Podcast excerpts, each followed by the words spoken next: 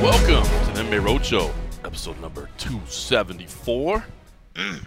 My name is John Morgan. Cold Coffee is with me, or I am with Cold Coffee, I guess you would say, since we are here at the Casa de Cold Coffee, the Welcome. the unofficial headquarters of the MMA Roadshow during quarantine. The pandemic headquarters. The pandemic headquarters of the MMA Roadshow. which I will say has recently gotten much nicer. Bro, uh, I mean, if we want to get into it, let's not bury the lead. Let's not bury it. I mean, there game changer. Game done huge changed. upgrade to the studio here at Hathaway Productions. And you might say, well, what what what piece of equipment did you guys get? What have you added? What did we get What- in here? Have you done something to improve the audio as I'm listening? I'm trying to think. Is that is that a little is that a little more clear that I sound? Is there maybe a, a, a hint more of bass there? Is there a bit more Or- audio clarity? Or is there a slight hum of an electrical noise in the background? no, we have not invested in anything that might well, maybe it would improve the product. I think it improves. I think it improves the product. It is a beautiful refrigerator. A little mini fridge. little mini fridge right here in the studio.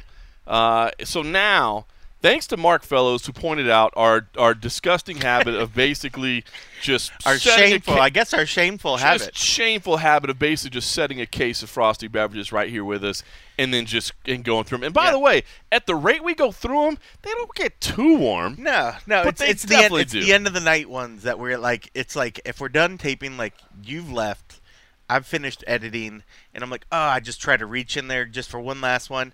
It's warm Those at that not so point. I'm just like, Those are not so good. uh, Well, we no longer have that issue. We now have a mini fridge right here at the Casa de Cold Coffee inside the studio for Hathaway Productions. And uh, by the way, uh, stocked up this week. Thank you to Dustin Love, who has hounded me on on on Twitter and just saying, "Bro, sign up for a Venmo so I can send you money." And I'm like, "I don't have Venmo." He's like, "Sign up for a Venmo and I will send you money so funny. to buy frosty Is he overseas? And uh, I don't know. I didn't ask him where he was Venmo, located. it's weird. Um, because I've always went like either like uh, the Zelle through like Chase or whatever, right. or then there was like PayPal, and then there's some other ones. But I remember the first time somebody told me Venmo, I was like, It's a new generation, I bro. was like, what is this Venmo? We're getting old, man. We're getting old. Let's I just be guess honest. Let's just be honest about it. PayPal still rocks it though. I, but, but I signed. up I now have a Venmo account only because of Dustin Love, Thanks, Dustin. and Love. he sent us uh, some cash this week to cover some frosty beverages. So I like it. no complaints there. And I will say the refrigerator, uh, c- courtesy of the direction of Mark Fellows, uh, is coming at an, uh, an opportune time because it is it's 108 degrees outside today. It is man. so hot outside right now. it's uh it- it's uh it's it's a little bit warm and and I will say that uh, you know it, it does kind of make the room temperature of the place go up a little bit so to now know that our frosty beverages are stored uh, it's it's a much improved product So and and uh, and it's and it's a, a workout because now we have to take a few extra steps. to get Sure, there. So it's like sure. we're getting our steps in. that's right you got to get up and take three breaks. steps over to the refrigerator versus like three just steps. sitting right here Yeah, it's like three steps. we'll see maybe we might we might need to relocate it just so we don't I have to move off. honestly thought about doing that, but then if I it wasn't for the hum, I, I thought about putting underneath the, the table. Ah, but it would I pick up about in the recordings. But then I was afraid it would pick up in the recordings. It's still pretty silent. It's pretty quiet, but still you can hear it. Like when I'm in here by myself and I have all like uh, the TV's off, the fans off, and then because I normally just I don't know. I'm a freak that I pick up the different sounds, especially Mm-hmm. if you're just so used to being quiet in a vacuum. So the first thing I heard, I was like, "Is that the hum from the refrigerator?" I was like, "Okay, it is." I was like, "All right, well, let's push it over." So it's off to the side. Right, and but then- so, so what we're trying to say is, look at the sacrifice we're making for Right? the community. Like we want the audio quality to be on point. So because of that, we have arranged the studio in such a way that it forces us to get up and take three steps to three get to the Maybe- cooler. I might be four. You're about three steps. I, I think I have an extra step because I'm a little bit on the Those other are side of the sacrifices you make for product Right. quality. You know what I mean? Right. That's the kind of commitment we have to, to, to quality listening here at the So thank you, Roadshow. Roadshow listeners, for your suggestions and for your support. Uh, due to you, we have some super cold beers now. God bless him. God bless him. Uh, back on furlough for me this week, should say. Um, and I, I'm actually taking some vacation next week since there's no MMA next week. Uh, I'm actually burning a few vacation days because it's been tough to What- what to is it? slip those in a little bit. I know. What is- what is vacation days? Crazy. How we do you have spell those. that? How we have some of those. Believe it or not. uh, I'm I'm sliding some in since we don't have any uh, fights next week. I'm sliding some in. Uh, so furlough for me this week, but I'm, I'm staying busy. I'm staying active. I've been getting up with a sense of purpose every day, trying to trying to do something, enjoying some family time. I did a little Topgolf with the family uh, earlier in the week. Also went to the pool uh, and got sunburned as hell. Uh, our community pool is finally back open, and, and it's all different now, of course, under COVID. You got to make an appointment, and you have to social distance, and you can only stay a certain amount of time. But took the family to the community pool, and that was nice. And uh, but uh, staying underwater will not protect you from the sun's rays, apparently, and and, and uh, that is something does that, that is something that I had forgotten. So I'm I'm sunburned as hell, but we carry on. Yeah. Well, speaking of the COVID, by the time you guys uh, all are listening to this, or depending on the time I finally get it done, um, we will be under new rules, new COVID rules here in Nevada, That's and right. masks are now uh, mandated by the governor if you're out in public. So even if you're in uh, an establishment that's private property, they want you to wear one as well. So if you go into a store, they expect you to still keep it on when Right. you go into the store and stuff. So uh, it's gonna be a new look for Vegas. Starting yeah, it's interesting. tomorrow. 'cause It's been kind of highly recommended, but now it's it's required. I mean, I'm assuming obviously when you're at a restaurant, or something you take it off when you sit. Yeah, at when table, you're when you're sort of when thing. you're eating and stuff you like have to like lift it up and and Oh, that would take so long. and then imagine if you're trying to use like chopsticks, which is already can be difficult for some, and then to try to work it around or whatever. Uh, but yeah, it's it's it's interesting. I mean, part of it is, you know, there's been such a push to get through these phases, get through these phases, reopen, reopen, reopen, and we're currently in phase two, and they were hoping to get into phase three, but as of right now, phase three has and and I can't remember the fine details of what three actually is, but uh, it just means more open of everything. Right. Uh, probably schools and all of the other uh, stuff, but three is on an indefinite hold right now, so we are stuck in two. But part of it is this is their way of sort of saying, okay, we don't want to immediately freak out and go back the other way. So for those that are freaking out because they have to wear masks, it could be much worse if they just said, okay, hey, go back home. Now you got to stay back this is home. to try to you know? prevent another shutdown. This is to try to prevent that. So, Yeah. I mean, it's it's not a big deal. I don't get why people are so frustrated about it.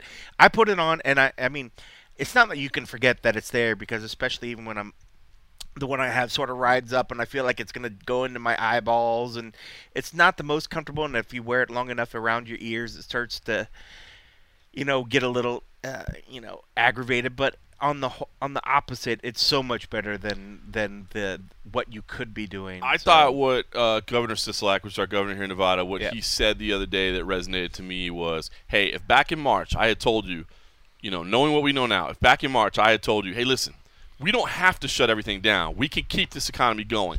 But what I need you to do is, I need you to wear a mask at all times, and I need you to stay six feet apart from people. Would you have done it? And I think a lot of people would say, yeah, because dude, this Yeah. past couple of months have been devastating, right, for, Yeah. for so many people financially. Um, and I'm with you, man. I, I don't get it. Like, I mean, I don't like wearing a mask. It's not the most Yeah. comfortable thing in the world, but dude, I mean, so, just wear the damn mask. if that's what it takes to, to be able to go out and do stuff, and if you know that it is helping, that they have shown that it has helped to prevent it. I mean, even just having just that cloth barrier. These are not the what is it M95 N95, N, yeah, N95 N95. ones, which are like the the real hardcore ones that block the so many of the particles. It just they've shown that it does its part, and and if that's the least it it takes for me to still be able to go out and exist in in society, I don't. It's not a big deal I, for me. I, I agree. I just wear my cyborg uh, face mask covering that uh, that her and her team sent me. It's the most Yeah. comfortable one I have. I wear that. I did order. You didn't get the the hot balls one yet? No, is, is he is he selling one too? No, Oh no, the one. Yeah, no, no, no, no. I, that's right. I forgot about that. Uh, no, no, no. So I did. So I, I've been wearing that one. I did order one from Roots of Fight. Uh, It's like a Muay Thai one. It's pretty good. That's Oh, actually a two pack. It's cool, but uh, so I like that one too. Um, I was gonna make one. I was, I was, but it was a little too expensive. I was gonna try to make one. Um, I'd say it was too expensive. I think the minimum would have been like twenty bucks. But I didn't know if it would turn out good. But Yeah. I wanted to make like the Verdun face one. We're gonna hand sew it or something. No, no, no. You can get. You can like. They have. Everybody now is trying to capitalize on it. You Uh, can just like upload just a? JPEG, like upload a JPEG, and the customer. I thought it might be funny. The Verdun face is a mask. Yeah, I mean, I think it's funny. only if only. I guess like only to In us. the Like, bubble. if you were in the People in the public, yeah, people would be like, People "What is in the wrong bubble, with this yeah. dude?" If not, they'd be like, uh, "I don't get it. Why is he wearing that guy that's making that funny?" And that would just like, and it would just be you know the mouth and the nose part, right? You wouldn't do the whole face, like you know what I mean? It would just be the mouth and the nose part, okay. and then it would and so you would look like you had the Verdun face on, on your face. Funny? yeah, I guess I'd have to see it because I would want to just see the whole face. Well, that's the thing is, is you. It was like I think it was like the the cheapest you could do for one was like Yeah. twenty bucks or something, and I'm like, man, if I pay twenty bucks and this looks stupid, like I'm not gonna be Yeah. happy that I just wasted twenty bucks. But if I pay twenty bucks and it looks awesome, Yeah, it'll be pretty funny. yeah.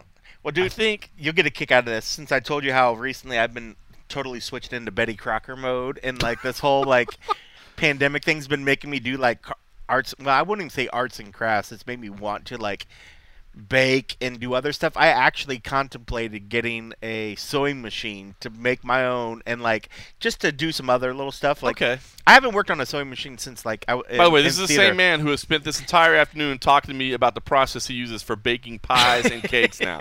So just FYI, Well, how it's going over least. here at the Casa de Cold Coffee. It's it's a coffee crocker right over here. Well, it's funny. I haven't worked on a sewing machine since uh, theater in uh, at Ohio State.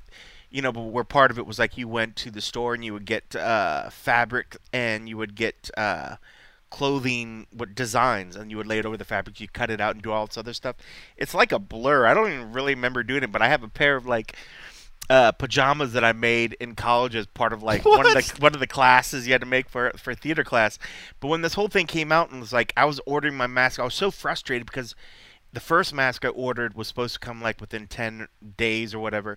Got backlog, I canceled. Then it set me back another ten or fifteen days. I was like, Right. I was like, I could probably just try to hand sew something. I was like, but man, it'd be cool to just be able to sew something up. And then it just it brought back all these memories of like That would actually be cool. it would be kind of fun, you know, just do like arts and crafts stuff or whatever. But like sewing machines are not that cheap, especially if you get like a decent one. So I was looking at one that was like two hundred and some bucks, and I was like, stop, think about this. Are you are you going to use this? Are you going to use this? So it's still on my save for later list of Amazon. is a sewing machine. I'll be honest, man. I'm 42 years old. I've never used a sewing machine in my life. I've hand stitched some stuff, like making little repairs or stuff that They're a need to be little done. bit more difficult than what they seem, you know, especially when it just comes to threading it. Once you get it threaded, once Yeah, you yeah, get yeah. going, it's not as bad. But if you do it the wrong way and you get it, it, you get it messed up, it's it's completely frustrating. But I think it's with anything, you know, once you get into the hang of something, you create something, you make something for yourself. It's just kind of cool, you know. But that's part of what this whole being at home pandemic thing has done for me is. I've decided to, to, to pick up and do things that you know. You're baking more and about to start sewing. Yeah. I love it. You're gonna make a great wife someday. No, that's sexist. I shouldn't say that. God. I can't believe that came out of my mouth. I'm If- so sorry. If I could be lucky enough someday. I'm so sorry. Uh, all right, listen. Uh, normally, I don't like to, to, to go back and talk about previous events, um, just because you know by the time it's it's Thursday, Friday rolling around, we're, we're looking towards the next one, and, and we certainly are. But it has been a, a weird week. You know, with me being on. Uh, on furlough, I, I haven't been as hardcore covering this event, and last week was such a crazy one for me because of all the, the, the involvement of uh, fighters that have coached my son, basically. that yeah. have spent you time. talked to any of them afterwards? I, I have, and and and uh, and the one that's sticking around is Max Rohskopf, and and Yeah. I talked about this last week on the and a half episode. So those of you that support us over at Patreon.com/slash MMA Roadshow will have heard this uh, to to a, degree, but I didn't want to to not have the general audience hear it as well. I was, to be honest with you, man, I am a little shocked at the the amount of backlash that Robert Drysdale has received for his work in the corner on this fight. Um, and I think a little bit of it has, has kind of calmed down over the course of this week as other fighters have chimed in and as, as he's done some interviews and Max has done a couple interviews. And um, I, I think it's changed a little bit, but I- I feel like I saw a lot of outrage to start with. And I just didn't think it was deserved. And, and this is not to me as someone who you know ha, you know again has spent time in the gym with these guys watched them teach my son. I mean of course I, I have a little bit more of a relationship because i've again i've seen them sacrifice their time. I mean they get paid for it but still they, Yeah. they spent time with my kid helping him teach him martial arts and teaching him lessons in life. Um, i'm separating myself from that. What Robert Drysdale did, I didn't find any error with it at all. Uh, there is a huge difference between a fighter who is physically done and a fighter who is mentally done. And I think at that moment, uh, Max was having a, a little bit of mental weakness, man. I think he was having a little bit of a, a mental break. And I thought Robert was trying to do the right thing in in coaching him back and, and getting back and using the 60 seconds he has to say, hey, I believe in you, man. Even if you don't believe in yourself, I believe in you. You got this. We can still do this to get you back on the right path. You know, to to, to it was funny. I mean, I was watching the fights, or my, or my wife was watching the fights, obviously at home, uh, as I was there inside the Apex. But we started talking afterwards. She's like, if that was my son, that's the way I would teach my. That's what I would be saying to my son. Like, don't give up. You can do this. Let's push Mm-hmm. through. And I think there's a big difference between a fighter who has taken far too much physical damage and and can't go back out there. Yeah. And he did take some Damage, He took some damage. But I didn't think it was to the point where you're like, this is egregious to send him back out there. I thought it was a mental a mental break. The one thing I would say, and at the end, I mean, by the way, Rob also deserves credit that. Uh, you know, the inspector came in and says, "Does he want to fight?" And he did say, "No, he doesn't want to fight." So it's not like he that's never part I- relented. I, heard that part, but I don't remember seeing that or hearing I know. that at the wa- end. I- I feel like the only was- thing I saw in the video, I could see the doctor talking to the ref, and then it looked like the doc was tipping off to the ref, like, "Hey, go, go say something." Well, by the way, and I actually talked to Mark Smith, who's the referee as well, who I know pretty well from doing like tough enough shows and things Yeah. like that. And he said he said he actually heard Max talking as well, so he came in right away. He knew Yeah. right away to come in and ask. Um, so I think it was said that the inspector called it off. It didn't. Mark was the one that came in and saw it right yeah, away. because I never remember seeing the inspector say anything to No, the doc was or whatever. somebody reported that it was. and I can't remember who reported it that way. That it was the inspector. It wasn't the inspector. Uh, it was Mark Smith who heard what was going on. Um, but but Robert Drysdale did ultimately say, "Hey, he, he wants to quit." Now here's what I would say. It wouldn't have changed much because we, we all had the audio, we all heard it, we all saw what was going on. I think from an optic standpoint, and again, it's just kind of semantics at this point. I think Rob could have could have could have protected Max a little bit more and not say he wants to call it. You know, say, hey, we- we're not going to get to you know, kind of step out and take it. Hey, I can't allow him to go out, or I, I'm not Yeah. going to let you know to own, to own the stoppage a little bit more than than putting it on Max. But at the end of the day.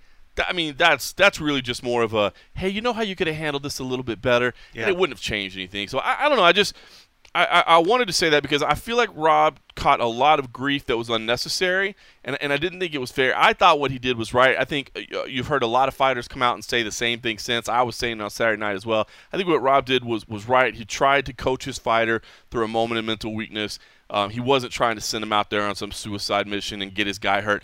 For people that don't know, they live together. I mean, Right. you know, Max moved. Rob gave Max a place to live as he developed in his career. I mean, he cares about him that much. He's invested in him so much. So Do you think that made him maybe too comfortable with him to, to not think that he got to the point? And I don't mean to cut off your No, point, not at like all.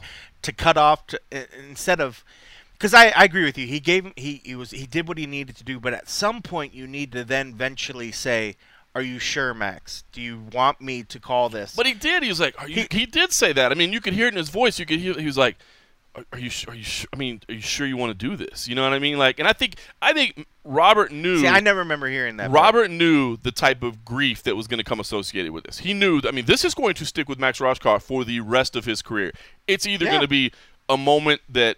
I mean, this is a crossroads moment for him. He is either Yeah. going to find something and dig deep from this, and and just launch into a stratosphere because of what he what he learned in this moment, or he's going to find out that this isn't what I thought it was. Maybe I'm not cut out to do Yeah. this. And, and and I think I don't think there's I think it's going to go serious one way or the other.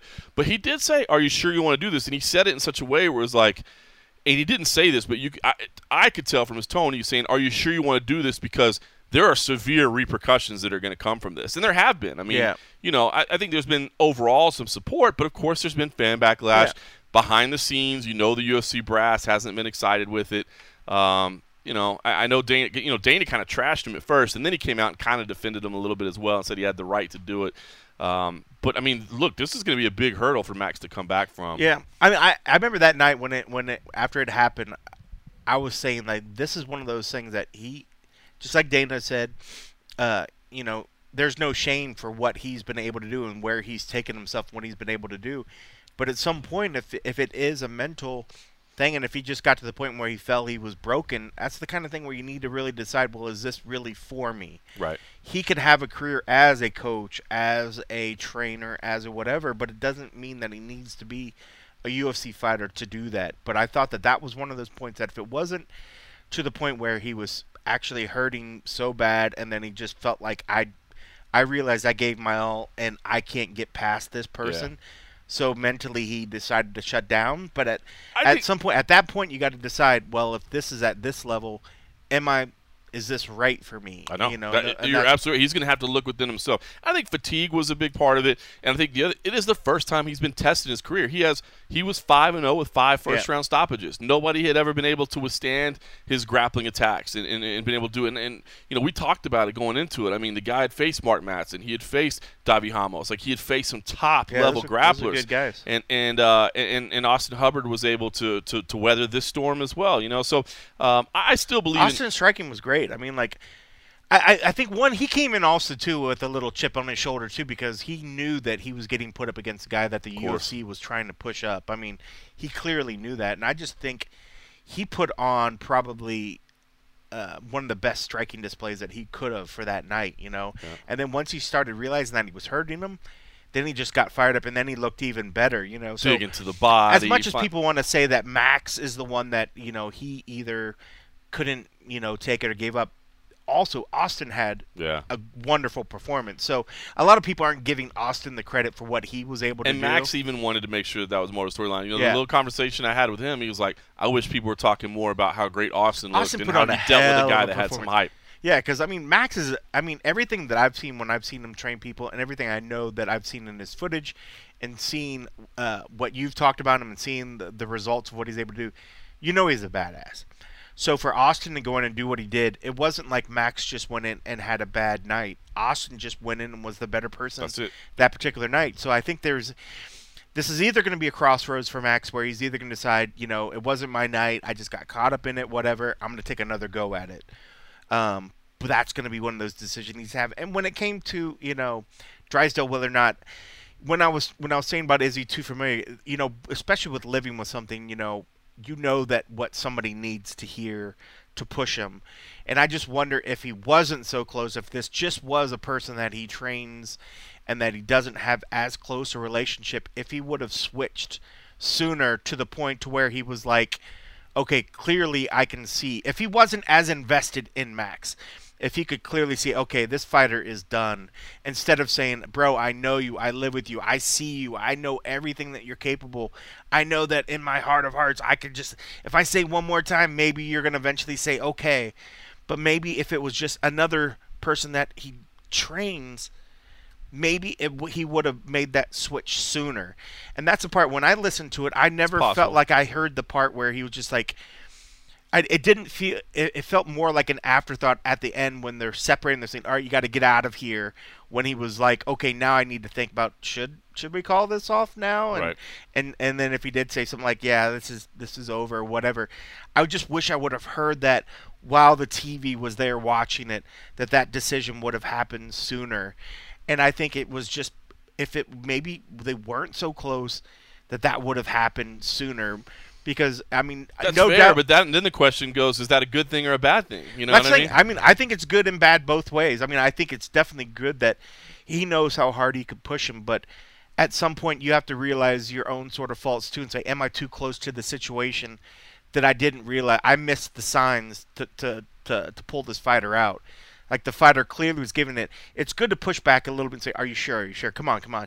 You're a fucking winner." Blah blah blah. Okay, this is the fifth time my boy has asked me to fucking get him out of here. At what point does it trigger?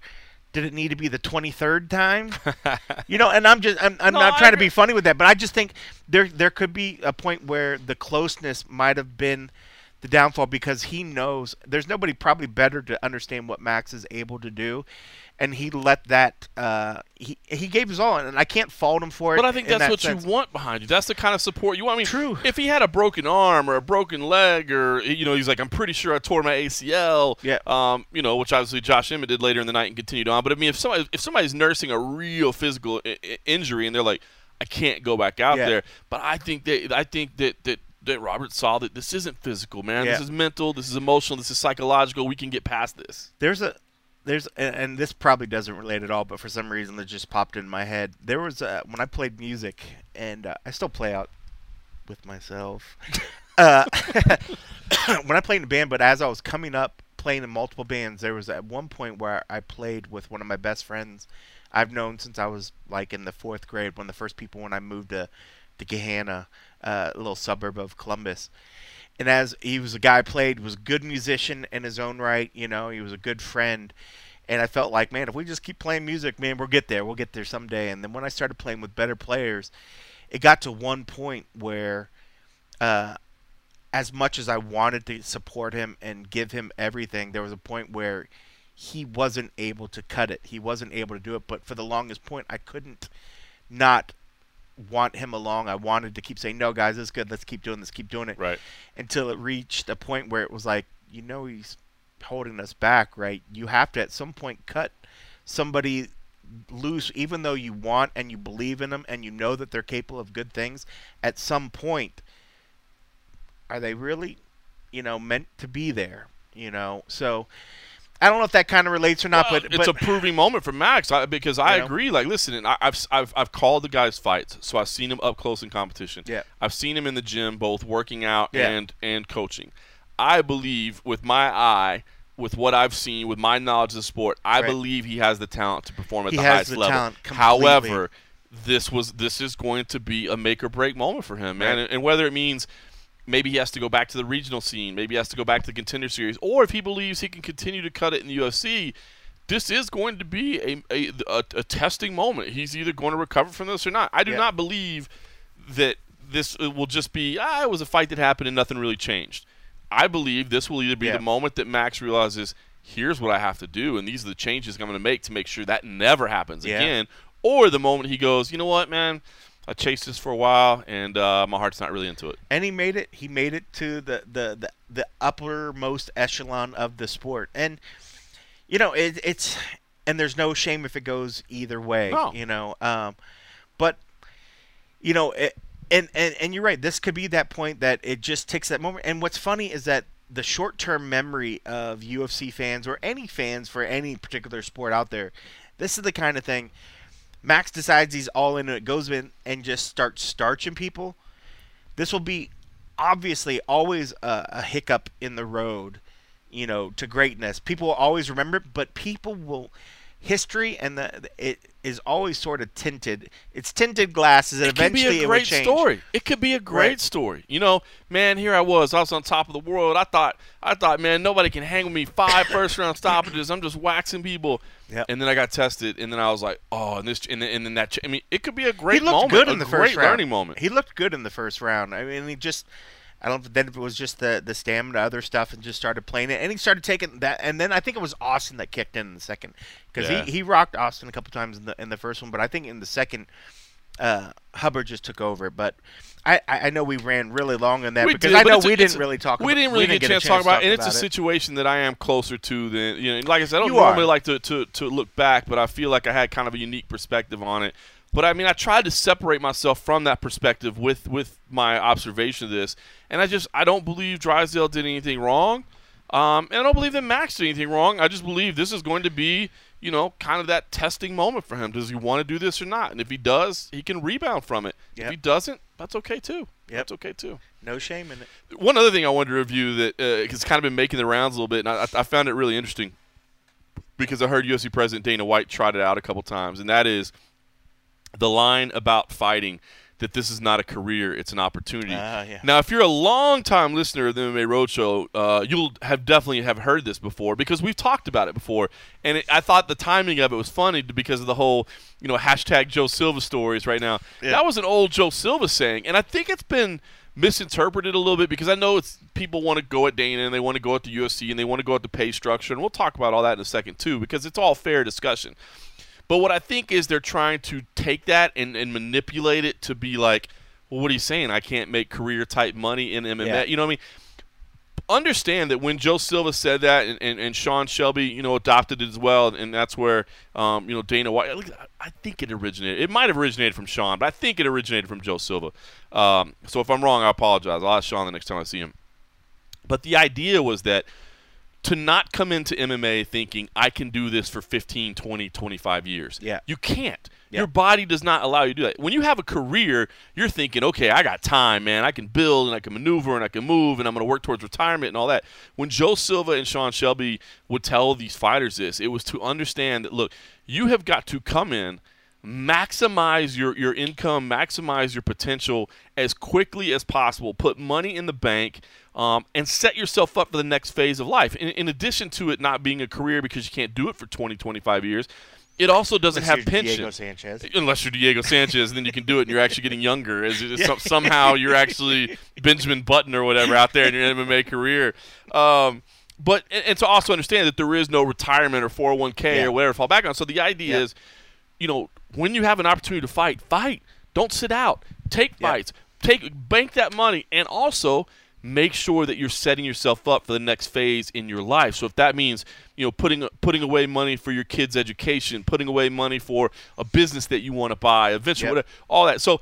Um, I, I just I wanted to clarify that because longtime listeners will have heard that before, but but more recent people might not.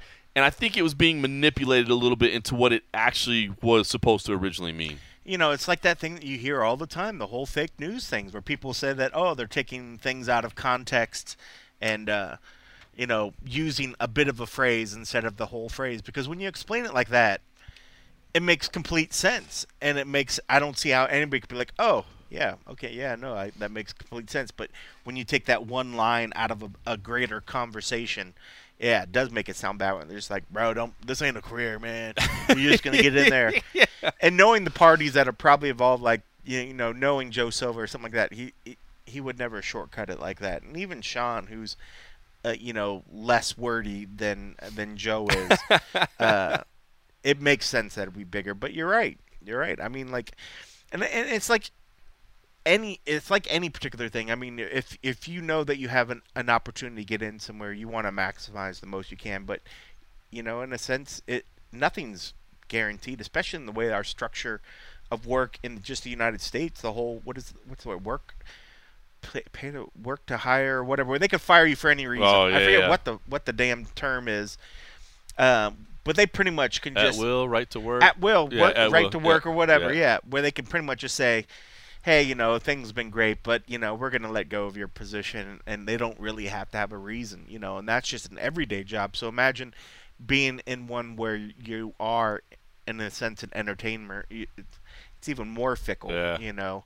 Um, but it was interesting. I just I saw it being manipulated a little bit, and I said, you know what, I want to talk about that because I don't think the people that are hearing it, it was an interesting time considering the hashtag Joe Silva stories that Yeah. because I've never really heard Dana say that a lot, and he said it a couple times this I- past week. I bet it, I bet if there was, I bet you know those guys were thick as thieves. And if one was saying it, I guarantee the others. Oh, 100 percent. Yeah, know? yeah, yeah. I think that's I mean, one who he doesn't pulled from pick the up- memory banks. Yeah, who doesn't pick up a phrase from a buddy here or there? You know. Absolutely.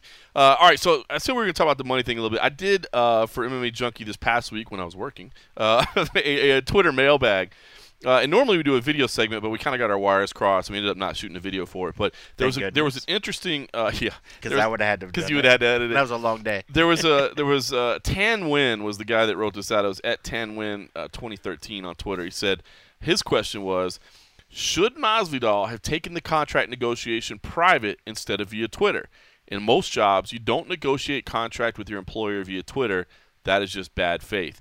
And I thought it was interesting because I, I, I- thought it was a good question, a very a very fair question, and I thought I hope my answer made sense because I thought that first of all, it was kind of cool that somebody would say it because I know it's easy to just go, "Yeah, I love Masvidal," because who doesn't love Masvidal, man? He's an absolute Yeah. gangster, right? But you say, man, normally when you're negotiating with your bosses, man, you don't do it on Twitter. Like that's not a good look. You know, if I started going out and like talking about my contract with USA Today, and I'm, you know, talking about Simon Samano or talking about, uh, you know, Chris Perone or Mark Hyland, you know, our guys at the USA Today office, you know, it's probably not going to go well for me. But my answer was this, and, and I think I think I'm right here that it depends on what Jorge Masvidal wanted to accomplish, A- and it's going to roll into this to this Jon Jones talk as well that happened on the Steve-O podcast today as well. Because my my answer was this: if if Jorge Masvidal is only interested in getting the best possible deal for himself, then I think absolutely keeping it private, keeping it behind the scenes is the better way to negotiate. And you've seen some fighters come out and say the same thing because uh, the UFC, Dana White especially, uh, doesn't exactly respond well to public pressure. That's not Yeah. really a fan of, of, of the way he likes to do things. If you want to go against him, he'll be happy to go against you. But if you do things behind closed doors, I think you get things accomplished better. So if the idea was to get the best possible deal for himself, then I think t- keeping it private would have been better. But if the idea is that he really wants to be a beacon for change and to try to help people and try to help the whole economy of the sport for fighters improve, Yeah. then I think absolutely speaking publicly, getting fighters talking, getting everybody, you know, discussing it is the right thing to do. Similar to what Jon Jones came out in these recent comments with Steve-O where he said, "Look, I'm gonna, I'm, I'm cool sitting out two or three years because I want to get, you know, a, a deal." Okay, cool. If we're if we're just on a deal for yourself, good. But you know, he said, "I want to, you know, try to help change things for." You know, some of the lower level fighters who aren't getting Right. what I think they deserve. And if that's really the case, if that's honestly the motivation, then I think, yes, being as vocal about it as possible and talking about it as openly as possible is the right way to go. I just will say that it's still got to come with some kind of organization beyond these fighters because as big of a star as Jon Jones is, as big of a star right now as Jorge Masvidal is, the UFC will go on without them. I mean, we're, you already, I mean, Gilbert Burns, you know, I don't think you can blame Gilbert Burns for stepping into that role and saying, "I'll Yeah. take that paycheck. I'm, I'm trying to put food on my table." And I think unless you get everybody on the same page and willing to organize, and Yep. I I, uh, I just don't think even guys as big as Jon Jones and Jorge Masvidal st- holding out Yep. is going to do anything to change the structure as a whole. It's true. I mean, it, it, that's the whole thing of the whole collective bargaining. It needs to have everybody. You know, as big as we know uh, a fight week of Conor, and you know how much money that his fights were bringing in when he was fighting more regularly. You know, you know, it seemed like people thought like, oh, the UFC be nothing without Conor. Where's Conor now? The right. UFC seems to be just fine, you know. And the same thing will happen for these single fighters here or there what really is going to hurt them is when they all group together and are willing to do that. But unfortunately, a lot of them have families. A lot of them have been hurting. A lot of them need money. You know, if if I lost my job and you know and you know a friend was at a place and you know and there was a possibility of it opening there, of course I'm going to be trying to get it. And then if it was like me or him, I love you, bro, but I'm going to try to get that job. You know, if it you know, and that's the thing. I mean, it's tough to ask fighters as a whole or any particular person in any sort of career when you're in need to sit back knowing that maybe eventually this will pay off and this will help us all out in, in the end but to ask you know those that are in need to, to step away um, is a hard lift. I mean it's easy when you have a little bit of a padding to kind of take that time off and say well i'm going to wait for whatever. Or to even say hey come on everybody join me. I'm sitting out until i get a fight. It's hard to say that when you have a, when you have a wife at the home or a husband at home waiting for you to bring home a check and you have kids and you have something to support it's hard for that to happen but you know with part of these guys too and i can see dana's point uh, to a degree most of these guys that are asking for more money and they want whatever they just recently did contracts Right. so you just renegotiated, and Dana said that too. Like we just renegotiated a contract. If you were going to hold out and do whatever, why didn't you do it then? We made an agreement. We signed it. Now stand up to your word. And then now that it's not what you want, you want to hold out for more. Now you're going to go against your word. You're going to go against once you signed on a piece of paper. I get it. They need more money. They deserve more money. But you put your word on a piece of paper, and you can't just say, "Oh, well, I was a naive kid, and they paid me off with hundred thousand dollar cars." you were still a grown ass man. We all make decisions. We all make mistakes. If you made a mistake and you didn't get what you get, you own up to it and you just do it because that's what we do. You know, I mean, who hasn't, um, you know, maybe made a decision and you, and you just have to live up to it and then you live and you learn, you do it, and that be either your next negotiation. If you want to go on the Twitter and you want to go wherever and you raise a little bit of stink and get people to behind it. If anything, I thought Masvidal and some of these guys are putting their name out there. They're throwing a little bit of stink, knowing that even if they don't take it so far, they can then go back behind uh, the closed doors, like you said, and maybe Yep. renegotiate. But you have to find that point where you stop. You put a little bit out there, get Yep. the get the buzz going, and then you go back behind. If you try to dig in against the UFC and, and Dana White, he'll dig in against you. Yeah, and I mean, if you're going to do it, yeah, if you're going to do it and you're going to go all in and you're going to say this is what it is, then you got to be willing to to stick with that line and do it. And, And if you like it. are, If- if you are, just go all in, and they might as well then just be like, hey, fighters, rally up behind That's me. what I want to see. There has to be a next step to it. Just Yeah. saying, I'm going to sit out for two or three years. The UFC This- will say, "All right, Yeah. you've already seen Dominick Reyes is like, cool, have fun on the sidelines. We'll fight for the belt. Yep. Me and Jan will go at it. You know, I mean, the the, the, the it will move on. So you got to have the next step of that. Is is now let's And now let's lead everybody. some organization, and it takes everybody, and that's the hard part is getting everybody on board because You want to get people on board? How, about these guys? And this is this is will never happen. All right, but say some of these guys that are uh, collectively have done better. So say Conor, say uh, you know uh, Jon Jones, somebody, somebody that's making you know five million or more a thing. Say guys, we're gonna hold off. This is what we're trying to do, but I understand what you guys are going through. So me and uh, Conor, we just put two million dollars here in a pile, and I'm gonna give you personally the fighters that are willing to do it. I'm gonna give you a little bit of a buffer.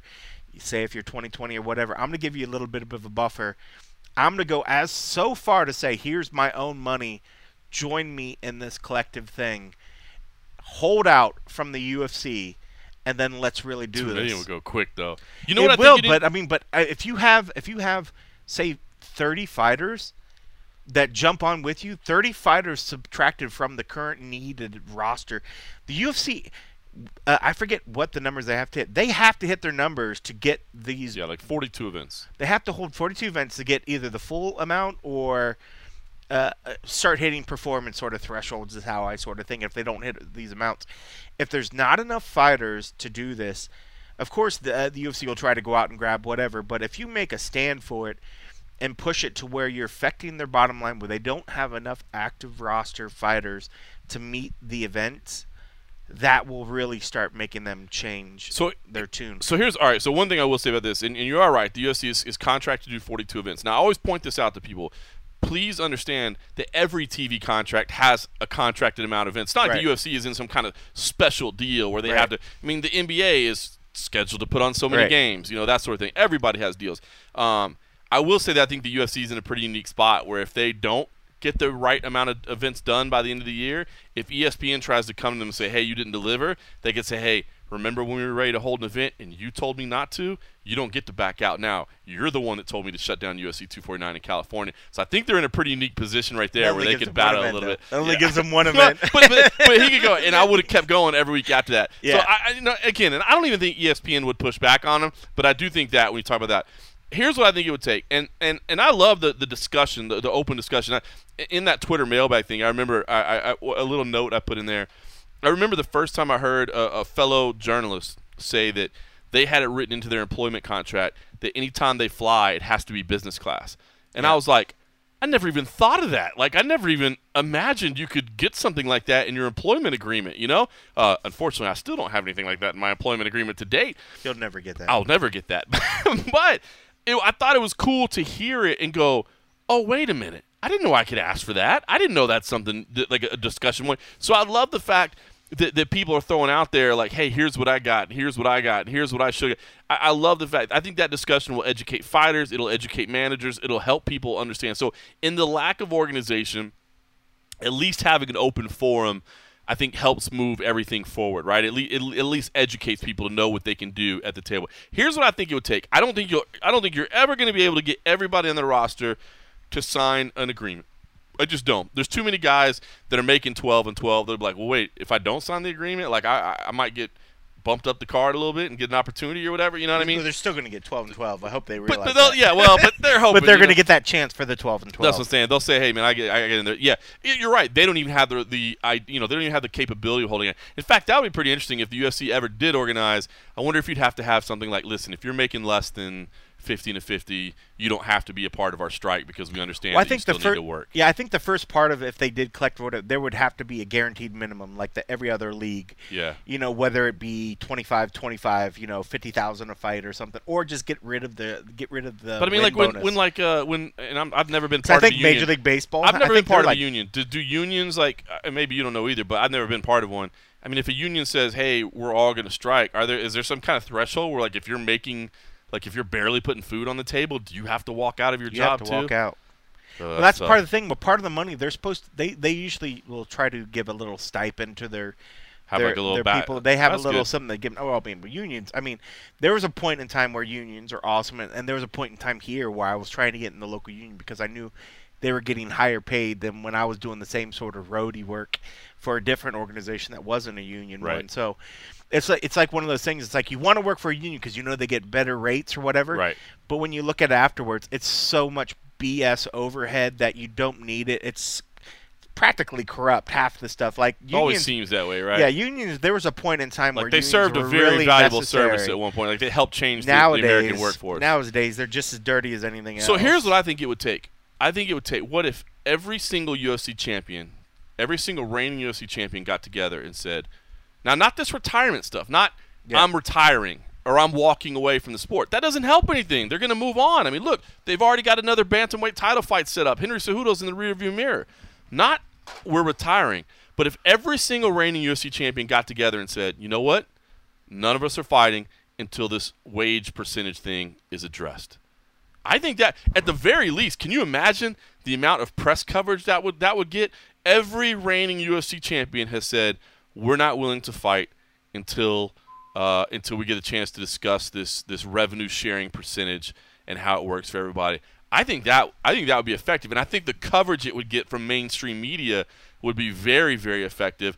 And and you know those guys those guys and gals at the top they can all survive, you know, sitting out for, for a year, two years. They've all got money in the bank. I'm sure they wouldn't want to. I mean, that's that's prime financial opportunity for them. So that's a window of time that they would be giving away their in their athletic prime. So I'm not saying that it would be easy for them. I'm just saying it's more possible for them than the guy that's making 12 and 12 that's just trying to put food on the table. And I think it would be a real interesting position for the UFC because if you're the UFC, I mean, you have to address that, right? Like, if, if a guy retires, like, look at what Dana says now. Hey, if Henry Cejudo wants to come back and fight Volkanovski, would you do that? And he just goes, Cejudo's retired. What are you talking about? Let next question.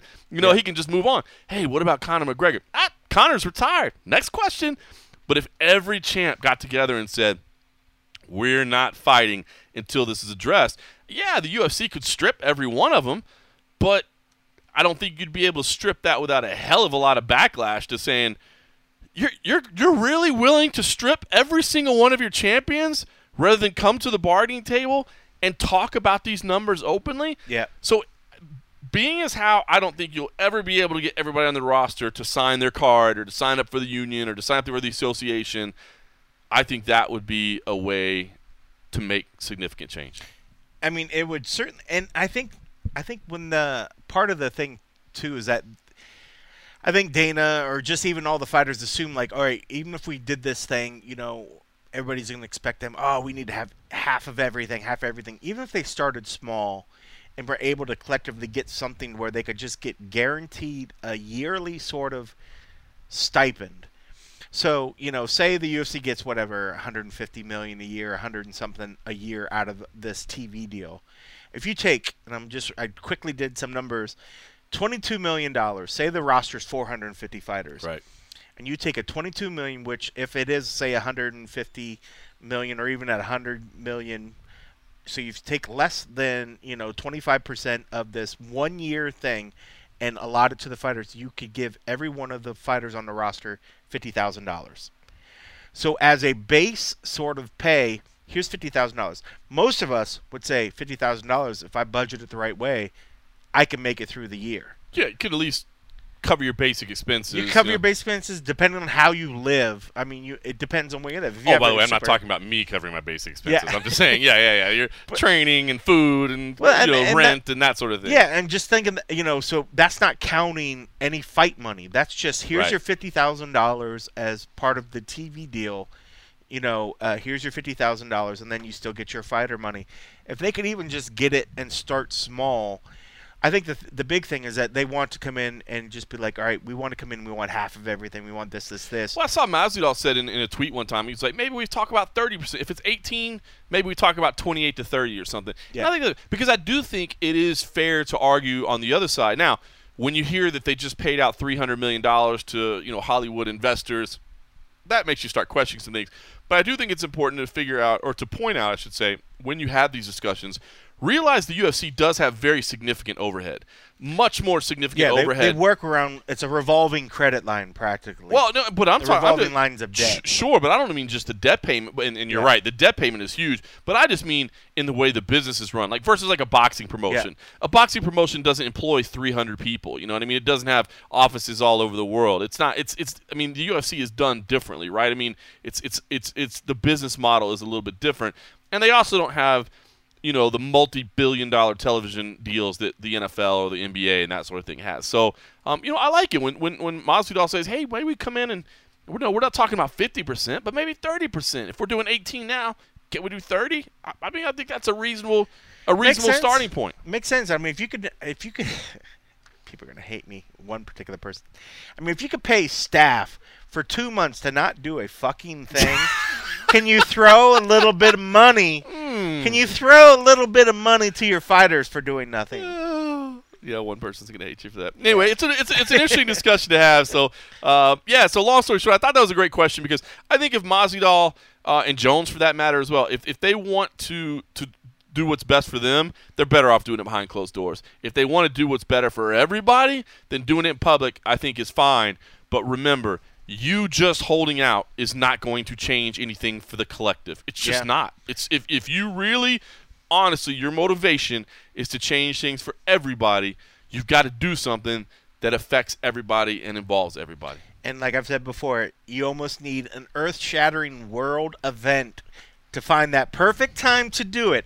Now, when could that possibly Gosh, happen? I mean, you just never see earth-shattering it just world never really ever happens, you know. But should one of those happen, I would think that would be the best time to try something like this. I think I see what you're suggesting there. Uh, listen, by the way, I should say if you like what you're hearing, do us a favor, log into uh, Apple Music or wherever you get your podcast. Apple, you wouldn't get a podcast on Apple Music, would you? You'd get it on Apple Podcasts. Well, we can sing. No, you don't want that. You definitely don't want that. Hey. Cold Coffee's got some. Uh, you, Cold Coffee might be able to sing. He's got some music skills. You don't want to hear that It's from the me. Filipino in me. Uh, make sure wherever you get your podcast, you, you log in there. Make sure you subscribe first and foremost. That helps. But then, if you can go a little extra second, man, take a second, give us a rating. Hopefully, it's at five stars. You can uh, review us. That would help, man. All that stuff uh, helps us kind of pop up the charts a little bit and get noticed. You can leave us feedback. We always do appreciate that. Or if you want to step your game up to the next Step level, that game we mentioned son. it earlier. Patreon.com slash the MMA Roadshow, the exclusive home of the and a half uh, post fight podcast that we do every single week. Even though I'm on furlough this week, I'll still be doing it uh, on Saturday you night. will. Uh, and and those Get are fun. there, I enjoy son. those shows. Basically, what we do there is. Uh, Because there's no me usually.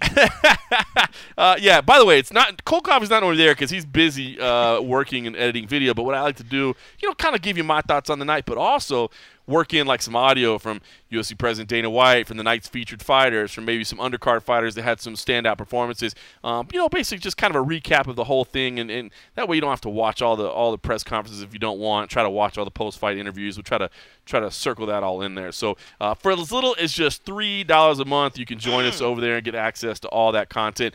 Uh, gonna look at start doing some other stuff as well. Uh, I was thinking maybe like you know, some- maybe some- other than the, I know you keep wanting to send out these nudes. I'm not really wanting to send out the nudes. Watch the pledge count drop Oh, right away. It's just I mean, shut down instantly. I, I was thinking, I don't know, maybe like a live Q and A every week or something like that. You know, so so Yeah. so kind of added little interaction we can do over there. Now that we're starting to grow that community, because we started to have a lot of fun discussion in the Sun- comment section. Early Sunday morning grumpy coffee No. after a fight night would be awesome. No, early Sunday morning will not be the time to do that. But yeah, like a live Q and A. Like I said, we've, we've started to, uh, as the community's starting to grow a little bit. You know, we, we've had some interactions in the comment section and that sort of stuff, and it's fun discussion. So I thought maybe like kind of a, a live discussion might be fun. Uh, by the way, uh, shout out to uh, recent additions to the community. Kevin Wilson, Yeah. fellow Buckeye fan. Yes, Kevin. Thank you very much. I Know you like that, and uh, I'm, I'm gonna. This mess one I said up. like the fourth Stooge, right? That's right. That's right. I'm sending you a virtual iPo. Isn't that what they do? He said you look like the fourth Stooge. I'm the I'm the sexy Stooge. uh, and uh, by the way, I'll probably mess this up, so I apologize. But uh, yeah, you're gonna fuck this up. Saren Morian. Yeah, that, that's good. I don't know. Hit me up, dude. Tell me how to say it so I say it right from now on. I'll repeat it next week just to say it the right Lil way. Ryan.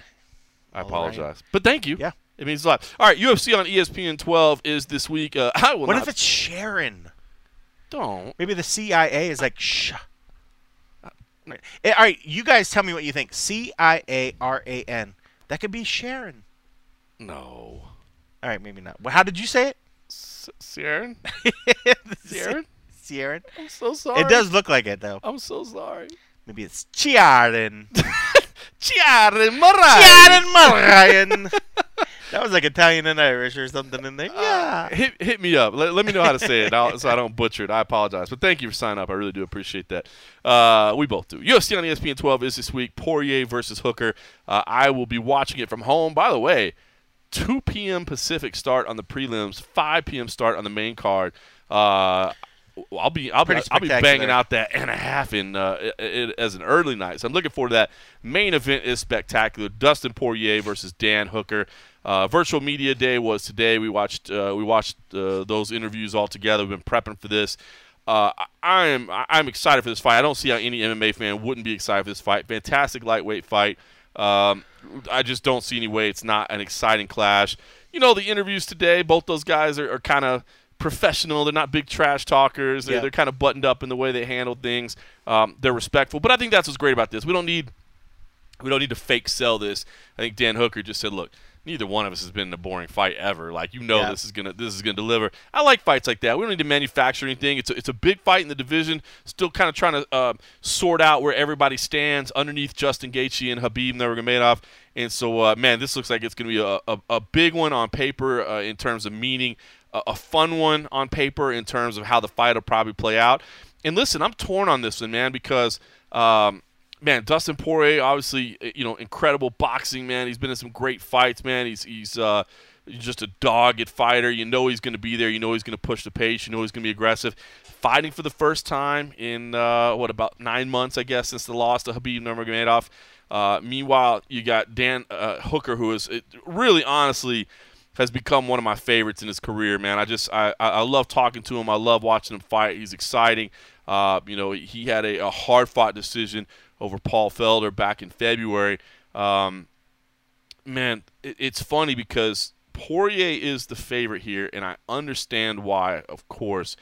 But I am a little surprised there's as much gap as there is, and it's funny because the gap has been coming in like later. Like it's not like it's it's. I mean, a lot of people are, are leaning on Poirier right now. What's the odds right now? Uh, minus two thirty for Dustin Poirier, plus one ninety for Dan Hooker. Where did what did it start at? Started out as minus one seventy five for, for Dustin Poirier. Wow, some money. And it's so it's it's gotten bet down, and it's it's it's it's main the movement's been within the last two weeks.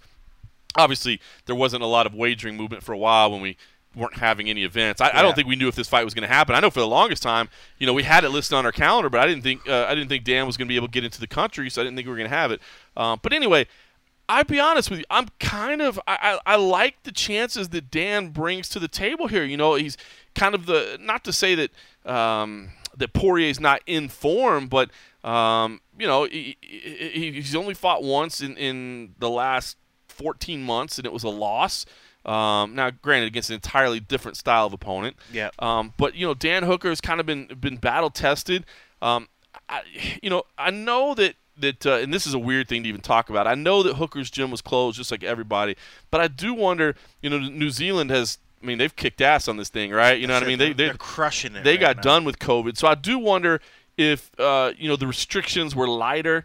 Uh, and that's probably something I would have talked about a little bit more had I actually been uh, able to, to, to, work this week.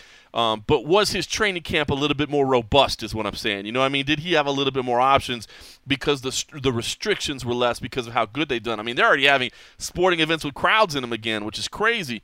Um, so, you know, was he, did he have access to more training partners and, and, and, and like I said, a more robust and, and normal training camp? Um, I don't know. So, I, I ended up in my official picks leaning towards Dan Hooker and taking Dan Hooker but I'm not here to try to tell everybody, yeah, guys, I've got this thing so sorted out. I don't even understand why people are giving Poirier a chance. I'm not trying to say that. Yeah. But I ended up going with Dan Hooker. And, and I did as well, and I will explain why so much less better than you did. I mean, one, I think Dustin's always been a huge favorite of Junkie. He's always been great to us. I love everything about yep. Dustin. He's a good, he's just a good human being. He's a good dude. Um, I've been lucky enough to have drinks, you know, when both of us haven't really been working, and you just appreciate for, uh, the kind of guy that he is. He's a family guy. You know, I want him to win. I want him to do uh, great things, and regardless Can't of how I, you know, can't not cheer for him. You know, and even though I didn't pick Hooker, uh, I'm sorry, I didn't pick Poirier, and I went with Hooker. Part of it was even though, like you said, I mean, Dustin is still firing at such a high level, and he's such a badass.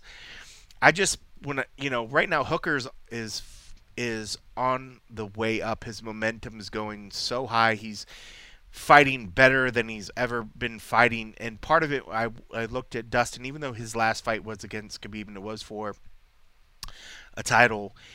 It's this is that fight after the the loss of mm-hmm. going for a title. He put everything into it, and this meant that fight meant so much to him. You could see it in his eyes. Heartbroken. You know, he was heartbroken. completely heartbroken after that. Understandably, and that doesn't mean he wouldn't put effort into this, but it's got to feel like there's less shine f- for this fight in his eyes because this is that first fight t- to show that yeah, I'm still at the top.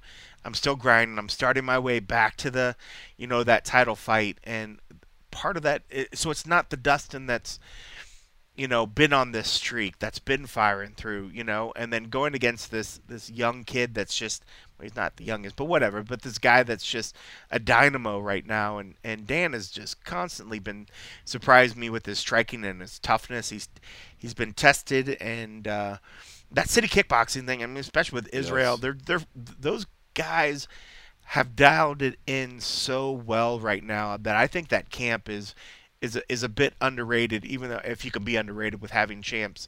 I just think right now that they are they are doing things so well. They're doing a really good job of breaking down their opponents. You know, and the thing about Dustin's, there's plenty of tape out there for them to see. I think Dan's going to be able to kind of stay away from uh, the areas that are good for Dustin.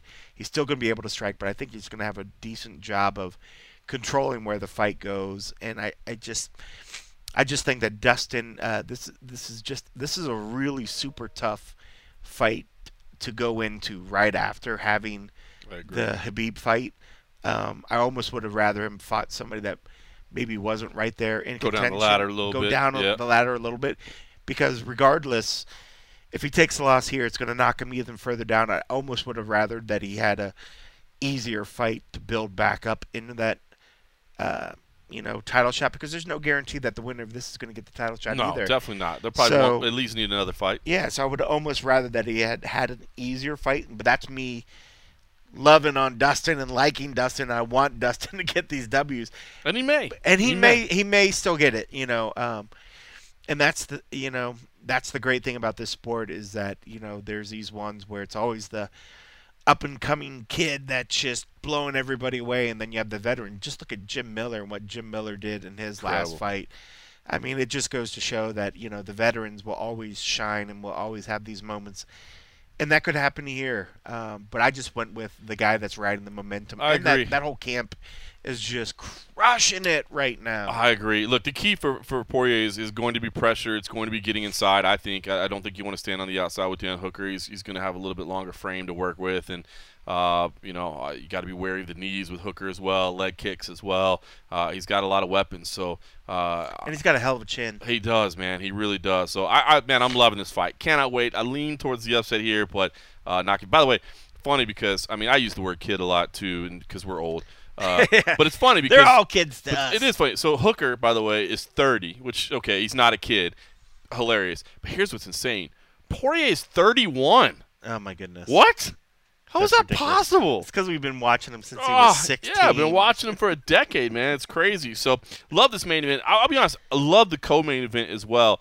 Uh, Mickey Gall versus Mike Perry, and I want to be honest here, man. Another line that I was surprised to see. Not that I wager a lot, but uh, well, I don't wager at all on MMA. But uh, Mike Perry at minus three twenty versus plus two sixty. Mickey Gall, and I get it. I mean, Mike Perry's striking and power uh, could absolutely ruin Mickey Gall in the opening round.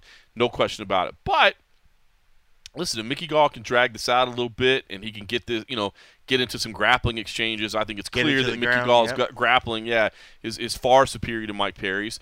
Um, and I'll be honest with you, man, this whole training situation with Mike Perry of you know not having a team and having his girlfriend as his lone corner. Um, it may not matter. He may go out there and smash Mickey Gall in the first round, and and and and that's that. You know what I mean? But even just all the things like tonight, the weight cut, uh, the, the weight recovery, the the psychological aspect of it. And I, I don't know Yeah. his girlfriend, so I'm not trying to I'm not trying to say anything about her. I, I don't know anything about her. She may be the. I just can't imagine that her MMA knowledge um, is you know up to par with you know professional mixed martial Yeah. arts teams. And so I'm not even thinking or to be so- able to help keep him on his weight cut. Like when he was describing the weight cut, he it seemed like he had a lot of work to do. You know, even though it looked like he was pushing the bulk of what he was needed to drop to tomorrow morning. right. Uh, but you need somebody that could keep you on, like that knows what you need to be doing. So when you're in that moment of where you're a little depleted, maybe you're not thinking right, you need that person to say, "Okay, let's get up.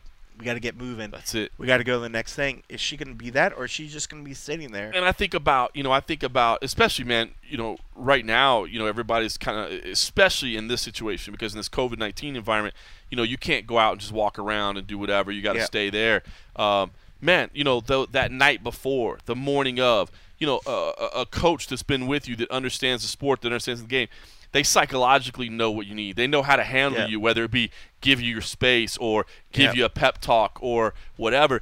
And and and again, and I'm not trying. I know I know nothing about his girlfriend, so I'm not trying to speak to her. I'm just thinking what I'm speaking of as kind of a, a newcomer to the environment or a stranger to the environment. They come in and they may think that you know you need you need comfort and discussion all day and and pep talks and whatever, and you're like.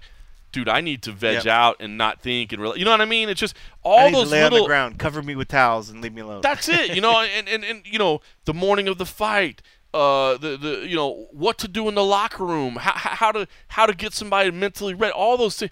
Man, I get it. As far as once the bell sounds, all right, Mike Perry knows how to fight. He's a scrapper, man, and, and he could absolutely go out and devastate Mickey Gall in the opening round. That could absolutely happen. He's got that. So I'm not saying that, man, dude, having your girlfriend as your lone corner, that is that is a guarantee that you're going to lose your fight. It's not. He could still do it. He could still impress. But it scares me a little bit. All these Yeah. variables, all these things that, that in the days leading up, the hours leading up, uh, even yeah, during the fight. I mean, if it does go to round two, uh, do you know where to put the stool? Do you know how to apply the ice? Do you know how to? It just it scares me, man. It scares me. So for that reason, um, I actually went with Mickey Gall here, man. I actually, and I know that's a big upset pick. Yeah. But those are so many question marks and oddities to me um, that it that it scares me a little bit. So uh, let's do this. Um, I, I, you you know, it's kind of it's kind of funny because you mentioned a lot of the discussion of, of the weight cut. So this is Mike Perry's virtual media day. I cut out a lot of the questions about the weight cutting uh, or about his weight because I figured by the time most people listen to this, um, he'll he'll probably have already been on the scale. So I figured, you know, plus it was about an 18 minute interview uh, or virtual media day session. I wanted to trim it down a little bit, so you won't hear those bits that Cold Coffee was referring to, but you will hear his reactions to a lot of other stuff. Uh, our Nolan King actually kicked off the session. Uh, you'll hear former MMA junkie staffer Steven Marrocco on here asking a few Yeah, the questions sheriff. as well. the deputy, sir. Deputy. The deputy. He is the deputy editor of MMA Fighting Now, so it's Deputy Steve. Uh, he's in there as well, so you hear some familiar voices. But uh, before we go any further on this and get Cold coffee thoughts on the fight, uh, let you listen for yourself. Uh, here was the uh, the virtual media session with Platinum Mike Perry. Hey, Mike, appreciate the time today, man. Uh, a lot's been made coming into this fight about the fact that this weekend you're not going to have coaches in your corner. You're going to have your girlfriend. And after this, you said that, you know, you're going to go on to kind of form a team around you. And I think this is very interesting. Um, but for, for, for this camp, where did you train? You know, was it any different, this training camp, compared to the other ones that you, you've done in the past? Um, I am gonna have a coach in my corner, but that coach happens to be my girlfriend. Uh, she'll be coaching, and um, you know, I can't say it was much different than any other training camp I've ever had. Got my road work in, uh, got good food in my diet, uh, drank a lot of water, and you know, punch in the air. You know, so I had some training partners and some bodies to work with that were down to listen and do it my way. And um, I'm gonna go in there on Saturday night and do it my way. And did, did you train at a particular facility for this fight? I know with the pandemic, some fighters have had to pull out some, you know, weird backyard stuff. So kind of, you know, where, where, where were you preparing for this fight? Um, I was in Lubbock, Texas, getting ready for this fight. I did uh, I did travel to uh, Florida for a little bit. Um, I watched a lot of episodes of Naruto. I watched the whole three seasons of the Avatar, the Airbender, and that was good for like mental training. And then I walked around Universal Studios and Islands of Adventure, and we went swimming at Volcano Bay. That was good training. And we ate at lots of restaurants and we ordered good, healthy food. Lots of big steaks. That's great. And uh, you seem very mentally relaxed coming into this fight. Uh, you know, is it something about the matchup you like here? You know, just talk to me about Mickey Gall a little bit. What do you expect uh, come Saturday? I expect to get paid. Let's keep it simple, bro. Get paid. It ain't nothing to it but to do it, man. Uh, what can I say? I'm sure he's trained hard. Good for you, bud. You'll have a good life. It'll be healthy. Eat another salad. And, uh, that's not gonna fix your broken jaw that you get this Saturday, though. And he he, he uh, earlier we, we spoke to Mickey and he kind of made some comments that he thought you might have regressed a little bit. Do you have any sort of response to that? You know I don't know what regressed mean. What he pull back? What that mean? Saying saying that your skills have, have gone backwards a little bit, that you've you've d- diminished over time a little. Well, if that's a, he thinks how martial arts works, he must have fell off the bike a couple times. And my last question for you, man, uh, how do you get it done on Saturday? Knockout. I'm gonna knock his ass out. I'm gonna knock Mickey Gall out. One of the other things that Mickey uh, said is that he's a low key Mike Perry fan. He loves your style. He finds you entertaining. What's your response to that? Was all that shit you was talking, boy? Keep that same energy. And then last one for me, you did call him, uh, I think a while back, a weak ass opponent. Is that just based on the level of guys that you've been fighting versus his level of competition? No, it's just facts. Saturday night is how I stack up against him.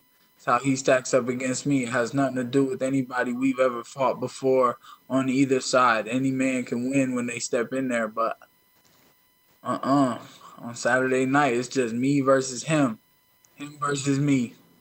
I know you've been you've been critical of fans, you've been critical of media heading into this fight. Are you uh are you happy to be here right now talking to us?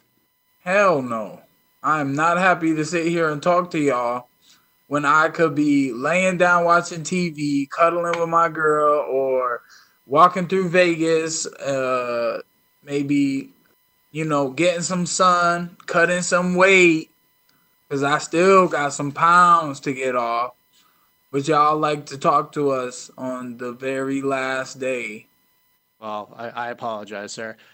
Quick, uh, quick question.